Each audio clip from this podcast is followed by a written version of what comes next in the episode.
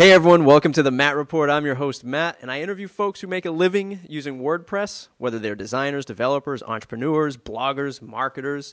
Uh, and if you want to stay in the loop, I recommend you go to mattreport.com slash subscribe, and I'll just send you awesome emails when I get these new awesome interviews out. Speaking of awesome interviews, Erick Hitter, now an Automattician. That's correct. Um, he's going to join us today to tell his story about how he went from freelancing to working at a firm to now uh, working at the supreme job that we all dream of uh, at Automattic. So, Erick, welcome to the show. Well, thank you for having me. Glad to be here. Uh, Erick, give us a two minute warning elevator pitch. What do you do now uh, on a daily basis with uh, Automattic? So, since joining Automattic, I'm now working on Team Custom, and we work with the uh, themes group to help build a lot of the tools around customizing sites. So, we start off, the themes group does a great job with some really awesome themes and are constantly adding more. And then we're building tools like our custom design tool, the custom CSS upgrade, custom fonts, and things like that to let people take their theme and add an additional bit of customization to it to really make it their own, uh, put their own sort of mark on the uh, on their site, whatever they're using it for, their blog, their business site, what have you. So we've uh, started with that and are now pushing a lot of those things into Jetpack for self-hosted people to benefit from as well. Nice. Uh, just so the audience knows, are you working directly with theme developers or are you working with the end user who's hosting on .com? So mostly working with uh, our the theme developers that we have in house at Automattic. So uh, they work with end developers at uh, different companies, building out the themes, getting them ready for WordPress.com. Um, so my involvement comes in there usually when we're building out a new feature and there are changes that a theme needs. Uh, we'll work with the theme group to go ahead and uh, get those annotations set for something like Infinite Scroll, where we needed information about each theme. We worked with them to create an API and walk them through that process, uh, but not working too much with the theme users at the uh, at sort of the creative side of things. It's mostly uh, once it's been implemented on WordPress.com or as that's being worked on. That's where uh, my team tends to get involved. Nice. How many themes uh, are you guys responsible for in that group? We've now got just over 200 themes running on WordPress.com. Wow. So it's a lot to keep track of, and they're from a lot of different locations, which is uh, fun. We've got stuff that we've done in house at Automattic, but a lot of them are themes from big companies like Studio Press and Woo Themes and Graph Paper Press and companies like that who uh, just do really good work, have uh, got some great designs out there that we wanted to make available to our users. So the theme team has a whole process that they go through to try and uh, find out what the next themes will be, and they're pretty constantly working on new themes to add and themes that we can retire as they become a bit dated. So they uh, do a pretty good job of keeping it uh, up to date, and looking pretty fresh, which mm. is nice for users who come back pretty regularly to the theme pickers and our theme showcase. They don't want to see the same static sort of stuff. So we're the theme group is doing a pretty good job of keeping those rotating in. Um, how does that work? So if if a theme, you know, it's time to go out to greener pastures, if you will. Uh, do you give the original author, uh, you know, a, a, a, notice that says, "Look, if you haven't updated this theme in a while, I think we're gonna we're gonna kind of move it out." What, what's the what's the back and forth with that? So I don't know if we actually notify the theme author when we take them down. Um, but what we basically do is just look at whoever the last user or the last blog registered and uh, grab that blog ID, and anyone who registers after that point won't see the theme. But what's nice about it is that if you are using that theme, it will be available to you in the future in almost every case. We don't ever really take anything completely out. We'll stop supporting it, we'll hide it for new users, but if you've had a site on WordPress.com since 2007 and you have this really uh, theme that you're really happy with that's been there for a, a while, you still have access to that. You can switch away and come back to it, and it won't disappear uh, in any sort of magical way. But we just won't make it available to new users. Uh, so somebody who, who logs in one day won't just find the white screen of death or just a blank template uh, loaded right. onto their site. Yeah, those are the things we want to avoid because that doesn't make anyone happy. Uh, nice. and sometimes we will retire one in favor of a more updated version. So there can be opportunities where we would work with the original theme author to either refresh or introduce a new theme. And sometimes it's just something that maybe we created in house or someone who's now on the theme team created before they worked for us. And it's just uh, it's a dated look or it's got some issues that it doesn't have enough usage to warrant correcting, things like that. A lot of different factors go into it, but we're trying ultimately to keep the the list of themes that we have looking pretty fresh and rotating through and keeping it to a manageable size because we could just keep adding more and more themes, but we're not adding staff to the theme group as quickly as we would need to to be able to maintain a thousand themes. We've got 200 now. That keeps us pretty busy. So, how many of you on the team? Uh, the theme team, I think together, uh, the, the, people who just deal with the themes and the team custom, we're about 15 people, I think. Um, and about, I guess, eight of them if we're 15, eight or nine are on the theme team, and then uh, there are six of us on team custom. Nice. Um, one of my last one of my last interviews was John Saddington of the standard theme, and okay. he's been he's been around for a while. Is there a different? Uh, you know, he's had his theme around for a while on .com. Are the themes that you are managing and taking care of are those the free themes or are those the premium themes as well that people are purchasing through .com? Uh, so a bit of both. Um, again, I'm more on the systems and tools sort of side, but we have people who uh, on the theme team that just deal mostly with the premium themes. There are two people in particular, but then uh, anyone on the on the team can really get involved if there's a, a premium theme that they're particularly interested in. Uh, then they can jump in. I don't think there's a lot of really solid uh, separation or division within the, the team because it is so small. So, gotcha. By and large, there's a couple of support people, but it can uh, can be more than that. Gotcha. Um, so for the entrepreneur, the young WordPress designer, is there a way that they can get their themes on .com? Is there a process? Um, a so there path? is a suggestion process, but what's really the overriding factor is having themes out there that uh, are in the plugin repository. So that in the theme repository rather, that tends to be a big thing and a big place that we'll pull from um, because there are standards that are applied to be able to get a theme in there. So it has to have certain features. It have to has to have widget area. Has to be properly using WordPress uh, actions and filters and things like that. And a lot of times it's just a matter of looking through at uh, themes that are in there that are visually appealing or do something unique that we don't have a lot of already. Um, and then we do have a site which I can try and find uh, where people can suggest things, but mm-hmm. I can't. Uh, I just have to remember what the address for it is. sure. Um, but we do have a place that people can suggest uh, themes and things that we should be adding. Um, Excellent. I'll see if I can find that, and if not, I'll uh, grab that after we're done. Sure. Um, is there a comment, you know, when you're reviewing these themes, and especially the new ones that are, are, are uh, for lack of a better word, applying to be on .com, what is there a common thread that's missing, um, or something that you have to address a lot of for the young designer or the new designer um, that you can recommend that you, you should be doing this because we f- fix this all the time, or we have to tell folks all the time to to add X Y Z. Is there a common thread that people should pay attention to? Hmm.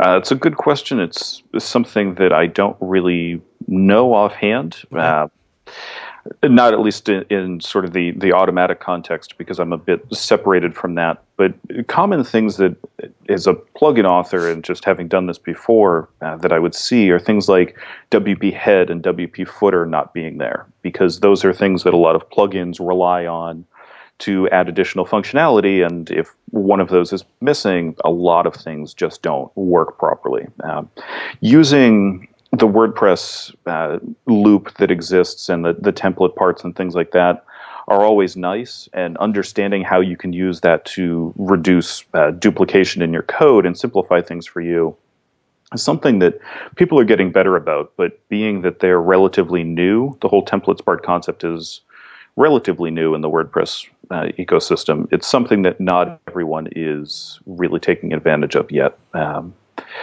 and that's a big part uh, when we're adding a feature like infinite scroll. There are template parts that we need uh, for the, the system to function, and that's a place where if a theme is using template parts properly and has the right hooks in there, we can pretty easily add infinite scroll to a theme.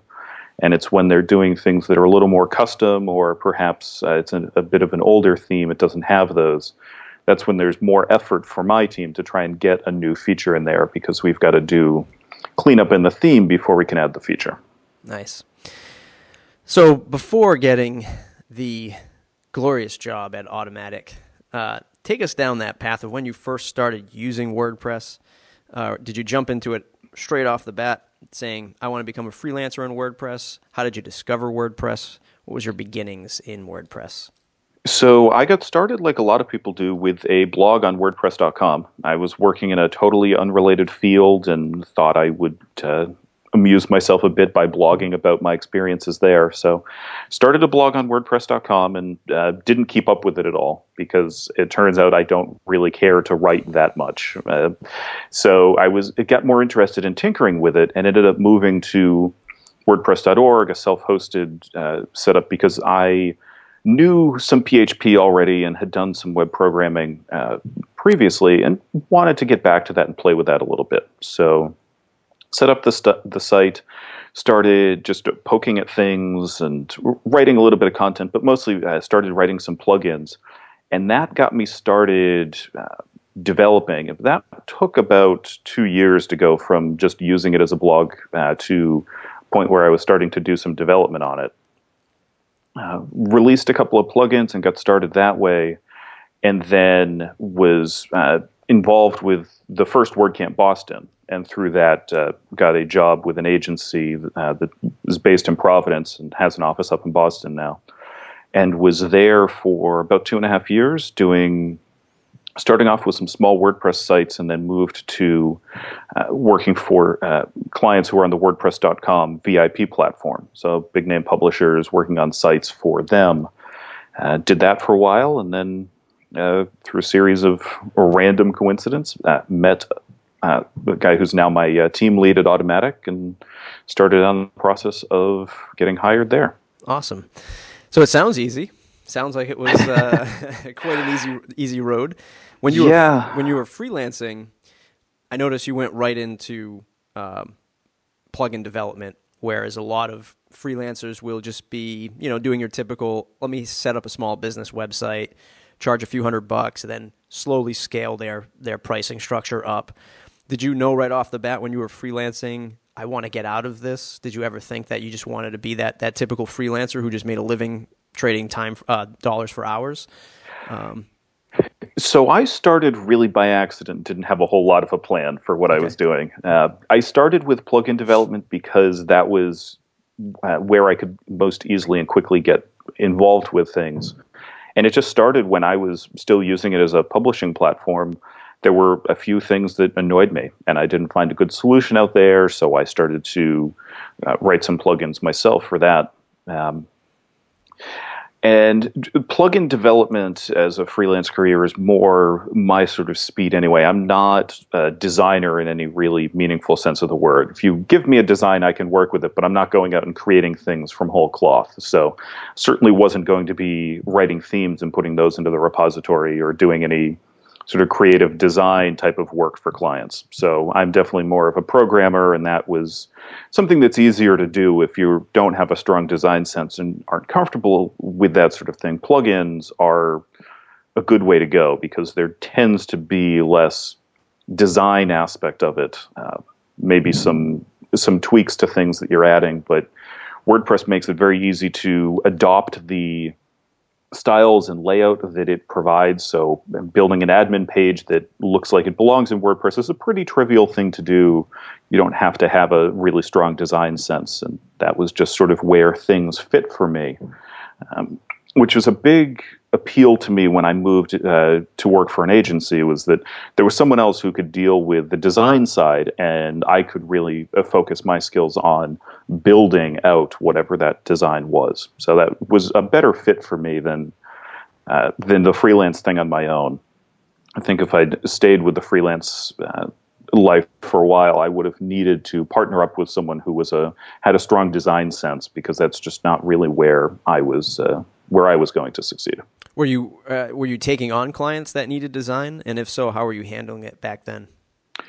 Um, at the time, I was not. I was sort of freelancing, kind of, and wasn't entirely sure what I wanted to do. So I had been working in accounting and was laid off, and wasn't quite sold on going back to accounting, and also wasn't really totally convinced that freelance web development was what was uh, what would be my next career. So I was trying to figure things out and because there wasn't a need to be fully self-sufficient off of this, I could just focus on plug-in stuff. Hmm. Um, I did start to talk to a few designers about possibly partnering up on some projects, but nothing really serious because it wasn't something that I had entirely taken seriously at that point. I hmm. really did have a pretty strong sense I was going back into one of the things I did prior to web development, and that this was just a, a temporary way to keep my sanity, really, more than anything else. this is 2009. There were not a lot of jobs out there for financial accountants who'd specialized in nonprofit stuff. So yeah. I was just trying to trying to keep my sanity at that point, really. Great. Um, a lot of freelancers look for that next step and a lot of the time it's going into that agency uh, design firm uh, lifestyle to, to just like, like you said to augment their you know they're a developer not a designer. They want to be in that workflow where they get uh, you know the the PSDs or the mock-ups from the designer and then they're able to go through with some kind of structure and not have to deal with the client uh, and the end user how was that experience for you working at an agency? Do you recommend it to that person who's looking to take the next step? I I would if you don't have a group of people you can sort of partner up with and have those different set of skills. I think the agency model really is a good place to go because for me, it really was knowing that there were people there who knew more about layout and design and would be able to fix those CSS layout issues that I couldn't quite puzzle out. It really just did work, recognizing that my skills are very much more on the PHP side of things. Knowing that was really an important step to just uh, not trying to force myself into doing work that really wouldn't have uh, been successful. I'm not a designer. Trying to force myself to be a designer is not going to be productive. So, mm. for me, it was pretty clear that I needed to be in a in a situation where someone else could handle the design things. And I also didn't want to deal very much with the the business development side of things. Uh, just was not not something that I was interested in, something I could have done if I wanted to. Certainly had the accounting and business sort of background from schooling, but I don't want to be chasing clients down to get paid and all of those sort of things. I really just want to get up in the morning and write some code and fix some bugs and, and that sort of thing. So yeah, is there a eh, you know when you eh, look at it and you're able to have that business side, that numbers experience that maybe a lot of freelancers don't have, looking at it from your angle so that the, the younger freelancers can can find the the differences between the typical mom and pop five hundred dollar client to maybe the larger media client that you worked on. Is there a major difference to how businesses run from large to small, small to large? Um, you know, did you see the same similar pain points that you would have seen as a freelancer that you saw in the business side of things at the agency?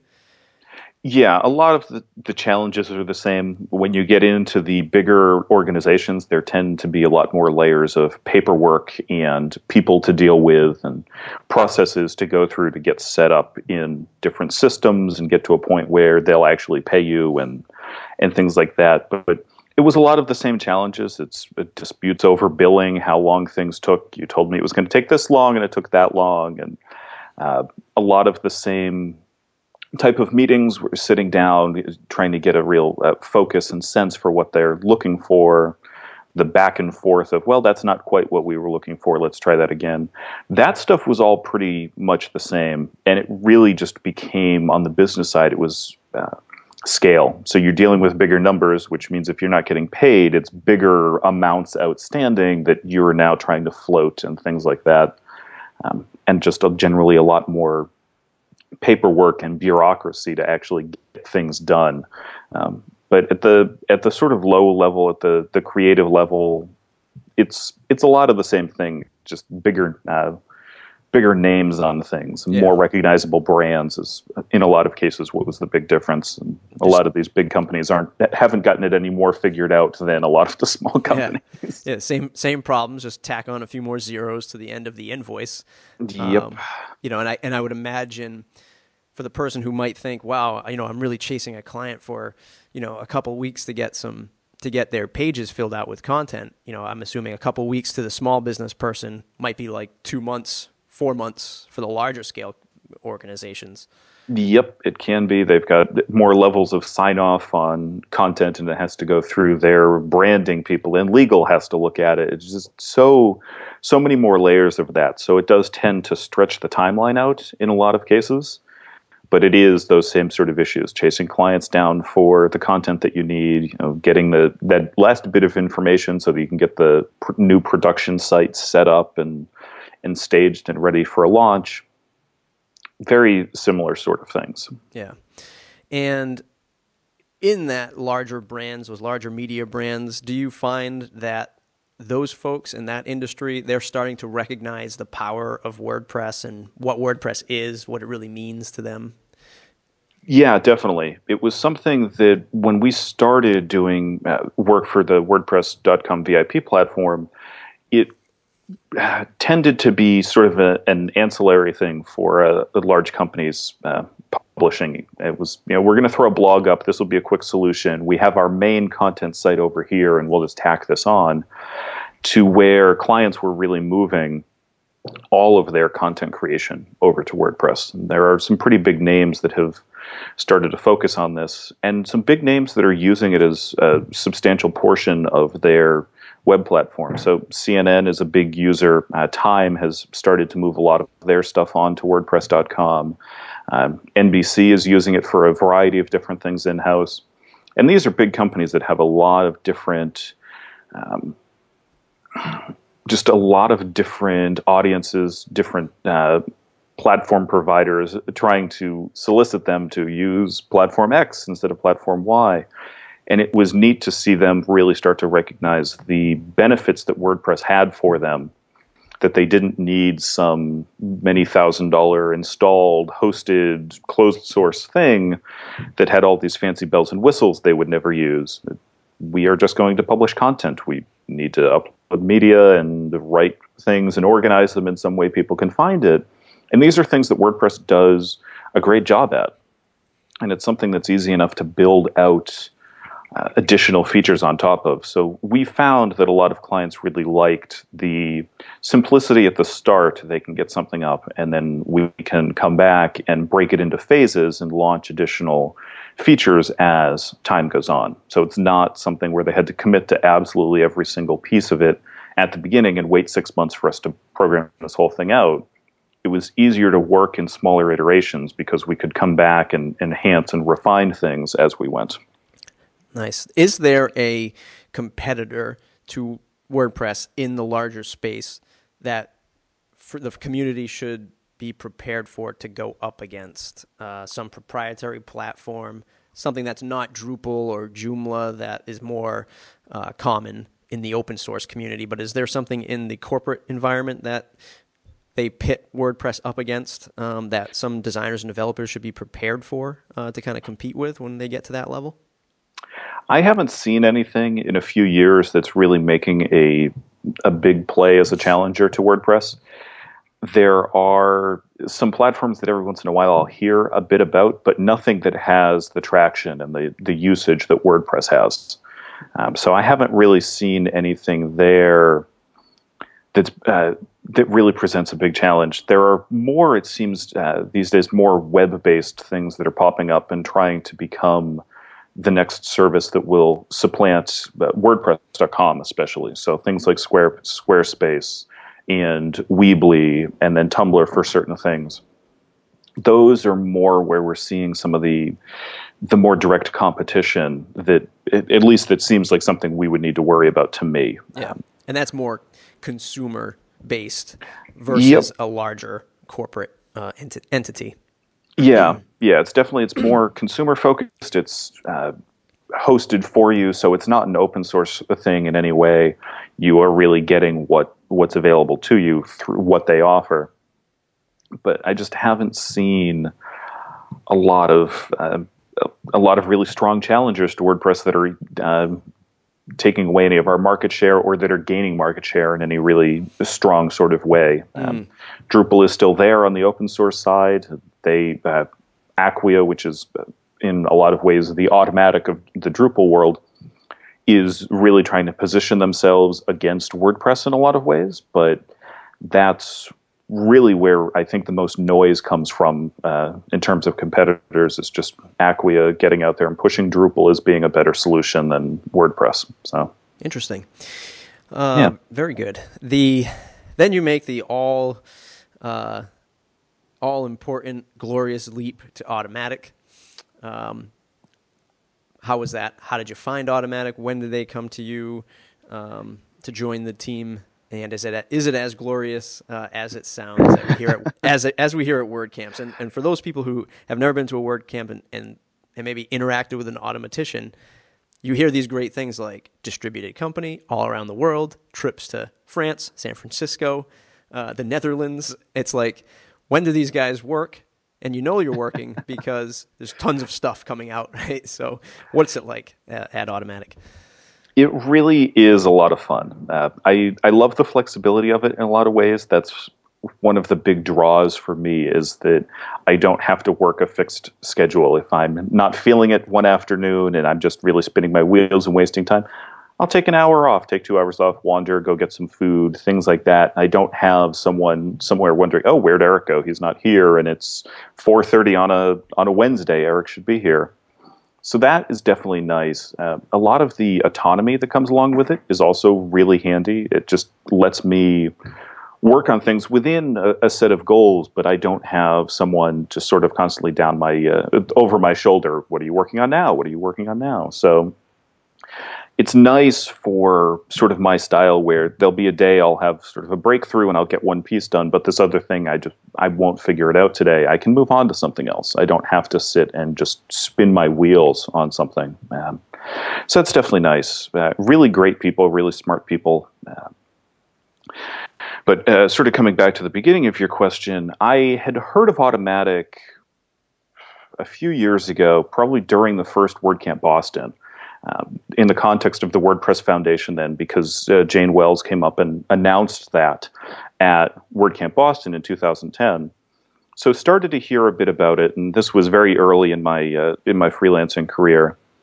Um, and then started at the agency that I was at, and we were working with Automattic on WordPress.com VIP clients. So was familiar with them for a while, and just yeah, sort of had the self doubt that I was a good enough developer yet to apply. So waited a while um, and applied and didn't uh, didn't hear anything back and just sort of let it drop and figured I'd come back to it, uh, you know, maybe a year from now or something because I was enjoying what I was doing with the agency I was at. So I wasn't in any rush or hurry to go anywhere.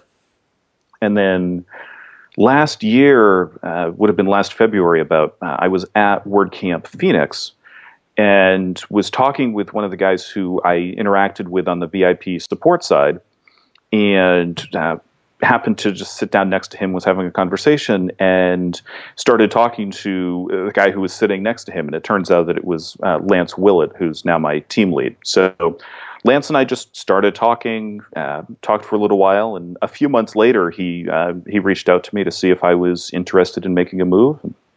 Um, did my trial went uh, went well, and I've been been with Automattic since the end of July. So nice. it is really, in a lot of ways, it's been pure dumb luck because I didn't apply for the position that I have now. I just happened to sit down in a particular spot at a WordCamp and talk to a random person. So it really reinforces the the networking aspect of a WordCamp. You never know who you're going to meet at these things. It's a great way to just get out there in the community and start to interact with more people. And who knows, job, a partnership, uh, a lot of different things can come out of a WordCamp. Yeah, I, I agree. I definitely want to talk about WordCamps uh, before we wrap up. Um, sort of the circle of life in uh, the WordPress business, if you will. Uh, freelancing, you don't have anybody watching over you, uh, but then you don't have that team aspect, and there's and there's uh, the responsibility of having to, to earn earn your money and uh, trade your time for dollars in order to make a living, uh, with no one to encourage you to wake up every day except for yourself. Then the person makes the leap to agency life, and they have the team uh, and the business model uh, to keep them going and a, and a steady paycheck uh, in most cases. Um, but the the opposite of uh, like you said, there's no one watching you over your shoulder when you're a freelancer, and there's no one watching over your shoulder uh, at Automattic. A uh, little bit less pressure. Um, do you think that there's a higher pressure in agency life for a developer designer because it's a it's more business oriented, uh, for lack of a better term? I think the pressures are different generally. Um, I wouldn't say that there aren't the pressures on Meet Automattic because it's certainly know, it's a small company. If you get in and uh, you get to a point where you're working for us full time, it's a pretty big statement about your uh, your performance and what we're expecting of you. But what I found with agency work is that a lot of the pressures were things that were external and weren't necessarily the right pressures to have It was artificial from the client or internal for planning purposes. We've got to get this done by such and such a date.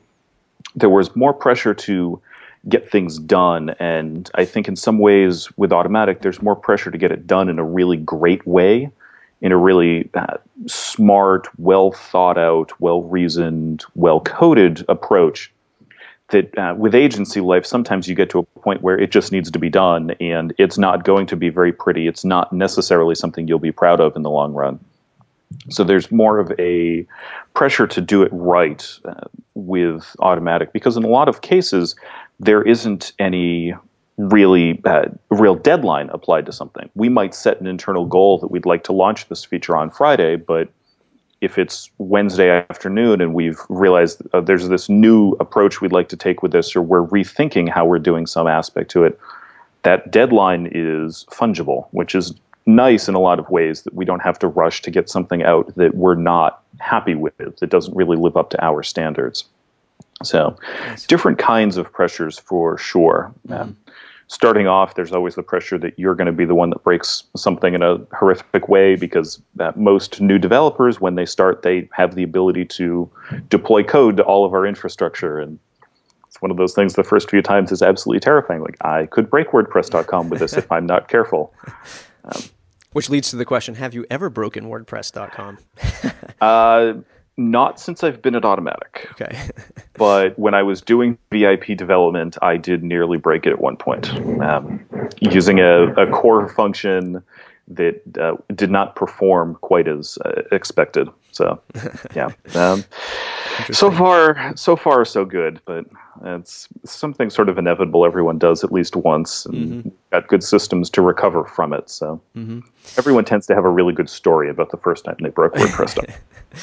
Um, so you found your luck at WordCamps, and I think a lot of either entrepreneurs or you know developers, designers, anyone who's building a business, they try to strategize as much as you possibly can, and a lot of it always comes down to that that dumb luck. You were in the right place at the right time. Um, you made a great business contact if you're running a business, or you met a good lead, you know, to someone in a in a business in a company that you eventually work for. Um, how important is it for folks uh, in our community to go to word camps, attend word camps? What kind of value do you see out of these camps um, that people should be taking away or should be attending, uh, you know, to consume? I think it's really one of the best ways to grow a business in the WordPress community and make contacts, be it uh, business contacts, uh, potential new employees as you're building out an agency, or potential partners if you want to go the freelance route it really is it's our community's conference. So you know that you go to this, you're meeting other people who are passionate about WordPress, who are uh, connected to what's going on, will be really good business contacts.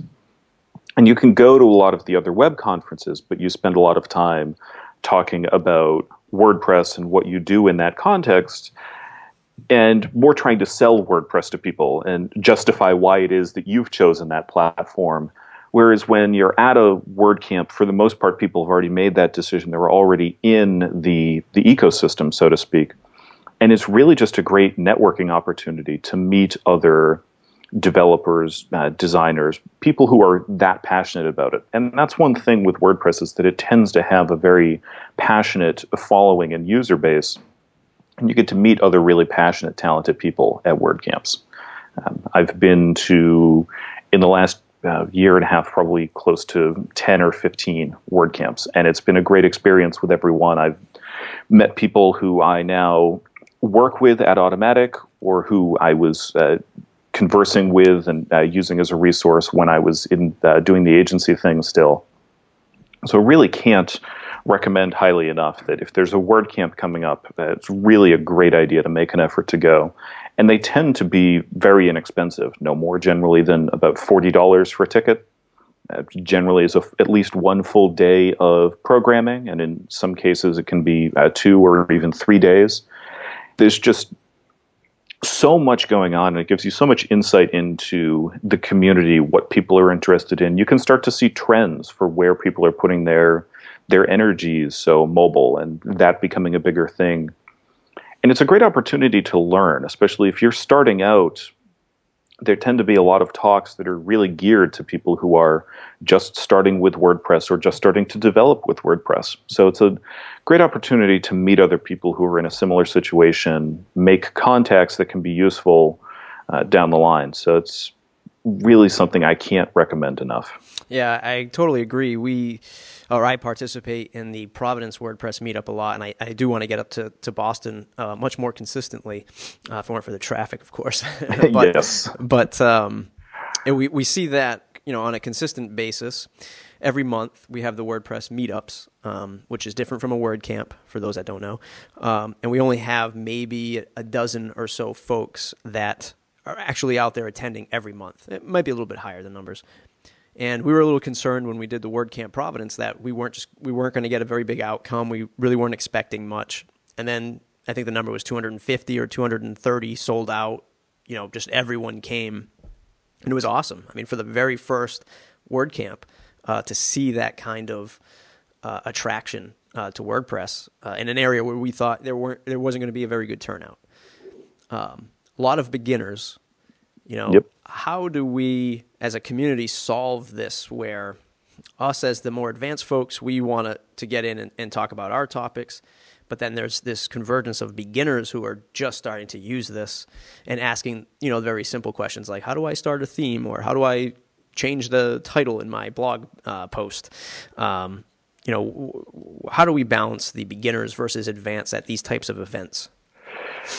So what what we've done with the WordPress meetup in Boston that seems to work pretty well is that we'll actually try and arrange two speakers for an evening. And we were fortunate enough that we're in a space that generally allows us to split the group. So we'll start off with a, an opportunity for networking and we'll have some food or something. And people can get to know that new developer who's just getting started or that uh, business owner who needs a freelancer to hire, things like that and then we can split out into groups that are a bit more uh, more geared towards people's skills. Or if we're having a very beginner talk, we might do an expert zone or happiness bar kind of concept. Um, and do sort of go the same in the other direction where if you're you want to get set up with a with a blog and have questions you know, we'll have people available to answer questions um, so, sort of taking the model of the tracks at a WordCamp and bringing that into the meetup has worked really well for us. Uh, we in Boston, we've got a, a, a much larger group, but uh, we generally get uh, just under 100 people to show up, and it, it seems to work out that people can split up. Um, there are other places where they'll do separate meetups. So they'll have a, a developer and a beginner meetup on different nights. We made the decision not to do that in Boston, mostly because we want to have everyone together, at least for some part of the evening, to have that opportunity to network. Um, but uh, one of the biggest things for us is just leveraging a service like meetup.com to get uh, from people what they're interested in and then start to program around that because you're more likely to draw people in if you're having a speaker in that a lot of people have asked about or it's some new hot topic. So what changed in 3.5 or what's coming in 3.6 things like that.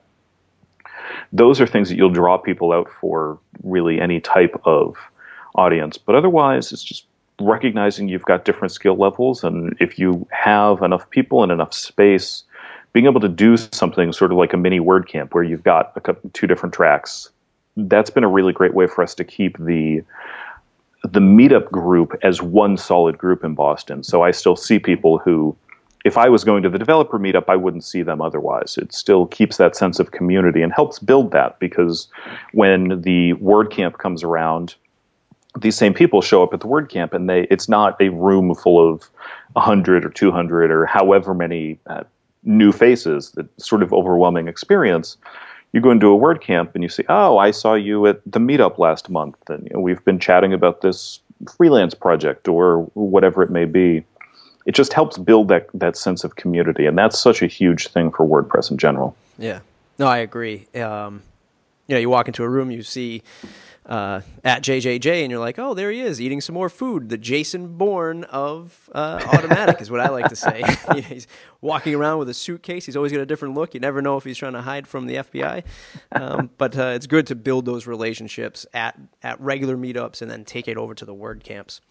Absolutely. One last like curveball question that I, I kind of like to ask folks like you and I who are kind of uh, more in depth into the community and we kind of know the bigger players for the person who's at the WordCamp trying to network, um, trying to get their name known as a developer, a designer, or a small company, how does the what's the break the ice kind of method uh, so people don't feel like there's that you know that faction or the cool club of Automattic versus the unknown or um, big firm versus freelancer?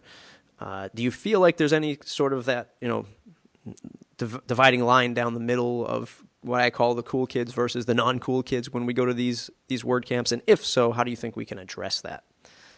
I think it definitely tends to happen, not necessarily intentionally, but there becomes a situation where you go to the group that you are familiar with. So if I'm at a word camp and there are a bunch of other Automatticians there, I'm going to go say hi to them because I know them. So it, it gets rid of that awkward, I, I don't know anyone in this room sort of uh, situation by flocking to that. But that said, uh, I found in a lot of cases just approaching people and just starting up a conversation. Maybe there's uh, someone who wrote a plugin you found really interesting and very useful, or they had a post on their blog that was something you thought was really sort of spot on for whatever the topic was. Just approaching people, talking to them about this. It's very rare that someone is going to react in sort of a "Why are you talking to me? I don't know you" kind of situation my experience has been that just starting up conversation with people about the stuff they're working on and people will talk because we are we tend to be a very passionate group very interested in talking about what we're doing. And in a lot of cases you know we're working from home we're doing the coffee shop thing. You don't have a lot of time to interact with other people who understand what it is that you're talking about. You can talk to a significant other, parent, whoever it might be, but they don't really know what it is that you're doing in most cases. And this is an opportunity to just talk with people who are as passionate about something as you are. So I just that's really been my approach is you know I'll see someone at a at a WordCamp who I've interacted with on Twitter or Facebook or whatever, or who had a really great insight on something, and I'll just you know, walk up to them, thank them for whatever that was, or introduce myself. You know, it's nice to finally meet you in person. Things like that. Yeah, a lot of the people freelancers that I interview are you know self-proclaimed uh, introverts, but then when I inter- when I interview them, they're you know totally fine. When they're at WordCamps, they're they're doing WordCamp talks and they're they're interacting with people. So. Um, you know, I, I, I think that maybe a lot of folks are just afraid. Um, and when you talk to somebody like uh, at Andrea underscore R on Twitter, um, you know, she'll tell you that, uh, you know, it's just go right up to folks, start speaking to people. Um, you know, she's leading up part of the, the WordPress community um, initiative um, that's launching or has launched. Um, and it's all about just, you know, trying to, I guess, overcoming that fear. We're all there to learn uh, and better WordPress as a whole. So don't be so afraid to make those connections. Yeah, and that would be would definitely be my advice because the first WordCamp that I went to, uh, other than WordCamp Boston, it was at WordCamp Philly two years ago now, and happened to run into Andrew Nacin as I was uh, coming in, and we started talking, and it was one of those things that in the back of my mind, my sort of freaking out, like I'm talking to Andrew Nacin right now, I should be absolutely terrified, but perfectly normal guy. Had a conversation with him for a while. We're you know people have these sort of uh, personalities because they're uh, with the companies they're at, and it's part of their business, and this is the reputation they've built. But by and large, we're friendly people. You just come up to us and and chat with anyone. And I've talked with so many random people, and afterwards, not even realized who it was that I was talking to. Like, oh, that was kind of cool. I just had a conversation. I was was at a conference in San Francisco a couple of weeks ago and ended up having breakfast with Ethan Marcotte and didn't even realize it. Like, nice. oh, this is the guy who coined the responsive design term. Yep. Okay. didn't even know what was going on. Perfectly normal guy. Just had a conversation with him about what he does, what I'm doing. And that's that's almost always the case. It's very rarely that someone will react in a way like, "Why are you talking to me?" and go away now. Yeah. Kind of. It just it's not the kind of people that we are. Yeah. Most of us are introverted in the same way. We're just waiting for someone to come up and say something to us so that we don't have to try and figure out how to start the conversation. right.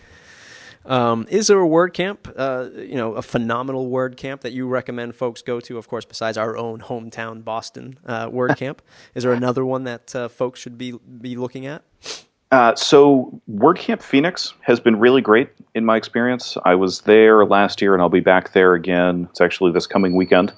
Um, so Phoenix has been really good. Um, had a really great time at Chicago and the Toronto WordCamps as well. Uh, just really haven't been to any I would say were really terrible. That's the great thing about this is the community really is interested in you get a group of people who come together because it's involved to organize a, a WordCamp. There are people who are really interested in it. Yeah. yeah. But Phoenix is definitely one I'm I'm really looking forward to. It was just they have the ability to to program so much content and it draws in so many people that you tend to get a lot of really interesting talks a lot of great people from the community who are there. So it's a good networking opportunity. And they also make it very accessible because they do, oh, excuse me, they do a whole Friday session of intro to WordPress type of courses. So if you don't know much about WordPress, but you want to be able to actually go to the talks on Saturday, it's a great way to get started. So you choose your level. They've got four different levels, and you get a good foundation to then go and sit in people's talks. Yeah. So that's that's the one I'm definitely excited for this year so far. Nice, um, very nice. Very good. So let's wrap up that uh, conversation directly about WordPress. Let's jump into something we call "What's in your toolbox." Uh, and what's in your toolbox is what type of software besides WordPress or, or, hardware do you use on a daily basis to get you through your workday, your workflow, any kind of glue that a piece of software that glues the Automattic team together. Again, besides WordPress, uh, that you use on a daily basis? Uh, so one of the biggest things for uh, for us uh, for Automattic keeping us in touch is uh, IRC and then Skype. We do most of our communication is in IRC, um, the non WordPress side of it at least. Um, and it's a, it, just a great way for us to all be online and i can ping people from different teams or just say hi to someone uh, that sort of thing. So that's really central to our communication is uh, being an irc um, skype to some extent though what's nice with irc is that it's all logged and we have it. So i can point back to a conversation in three months when someone asks this question again. It's like oh great. We, wait we had a really awesome conversation about this already. Let me go find that. Nice. Um, so that's that's a big thing, and that's one of the first things when I uh, get up in the morning. I'm signing in, I'm checking my email, and I'm turning on IRC to see uh, what I missed overnight. Um, for me, in terms of hardware, I'm working on a MacBook Air, and usually from a couch or a coffee shop or just sort of wherever I happen to be. So no external monitor anymore, no fancy keyboard and any of that. Um, I'm on a MacBook Air uh, using Sublime for my text editor. Okay. Absolutely love Sublime. Um, and because I'm working a lot now with files on a WordPress.com sandbox, I'm using Forklift to actually interact with that because it basically it's a it's an SFTP client that looks like the Finder in OS 10. So it's a very comfortable experience, and it deals with when I hit save in Sublime, it uploads it back up to the server. So that's pretty uh, pretty key. Um, and then using Adium for instant messaging because I do a lot of debugging via Jabber. we have a way of doing that. So, uh, but that's really the big thing is Sublime and Forklift and IRC, and then naturally some browsers. And I'm mostly just in Chrome at this point because they haven't totally screwed up their uh, their browser or their developer tools. Yet. So yet. Yep. Awesome. Let's move to the lightning round where I'll ask you a series of questions and you'll have a series of quick answers. Um, the one plugin you cannot live without. Oh, good question. Um, right now, probably domain mapping. I just moved everything into a network site, and I've been having fun with that. And so, domain mapping's been a huge thing for me. Uh, Jetpack is definitely a close runner-up. That's sort of one of those things I have a fondness for because I've contributed to it, but just makes things easy. Nice. Uh, a favorite WordPress or business book? That's one I don't have a good answer for. Okay. Because I haven't actually picked up any WordPress specific books. um, few I've heard good things about. Brad Williams has a new version of his professional WordPress uh, development one that that's out. Um, I know Lisa Sabin Wilson's got her uh, dummies guides that I've heard good things about, but nothing that I have any personal experience with. Okay. It's all right. Uh, a quote you live or run your business by.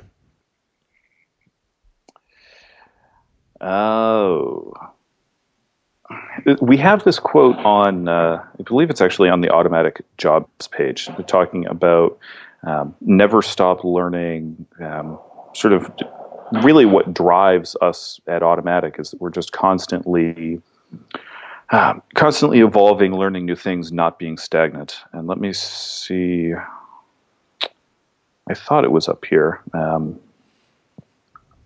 maybe it's not. It, at one point, I think was up on our on our hiring page or something like that, but can't find it offhand. Put me on the spot there. Um, but it's that sort of concept that you know, just don't let don't let things stagnate. Don't get comfortable with where you are because everything feels like it's going really well. Mm. Um, always be pushing yourself because that's how you're going to learn new things and will come across what will be that skill that takes you to sort of the next level in your professional development. Awesome.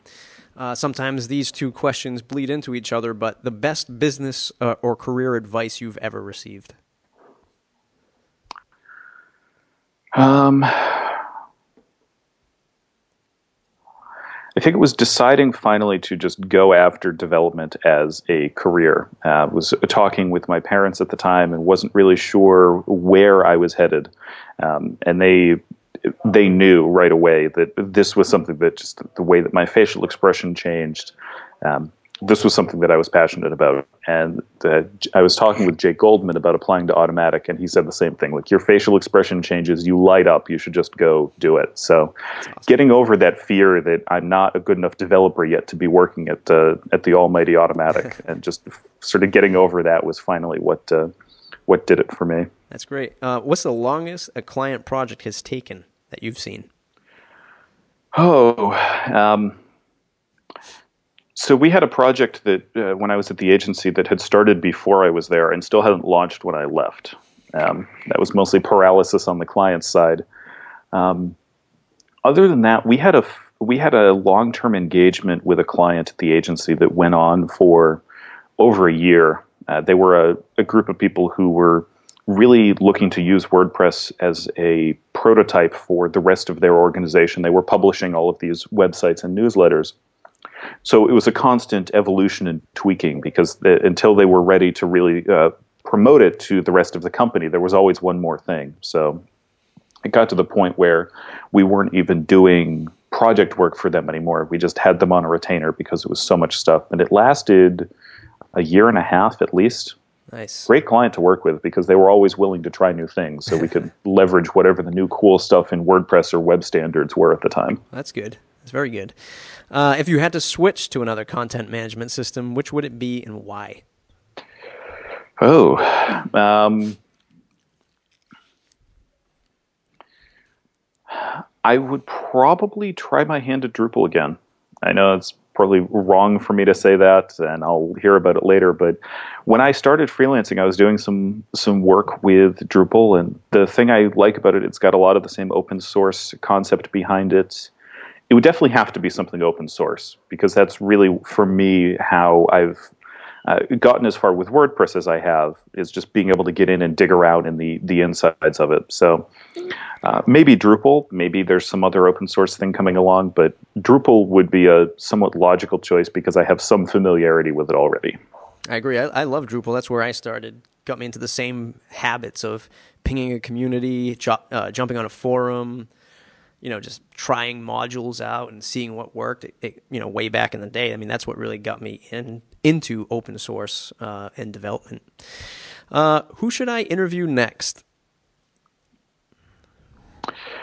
Um, you should definitely talk to uh, John James Jacoby. Talk to him about the BuddyPress and bbPress and where things are going with that. I think awesome. that'd be a really interesting interview. Yes, he's on my radar. Excellent. If I can just pin him down wherever location he's at. Um, yep, that'll uh, be a little bit of a challenge for a while, but yeah, yeah definitely uh, reach out to him. I think he'd be uh, be good for your audience. Nice. Uh, what's the one question I didn't ask that I should have?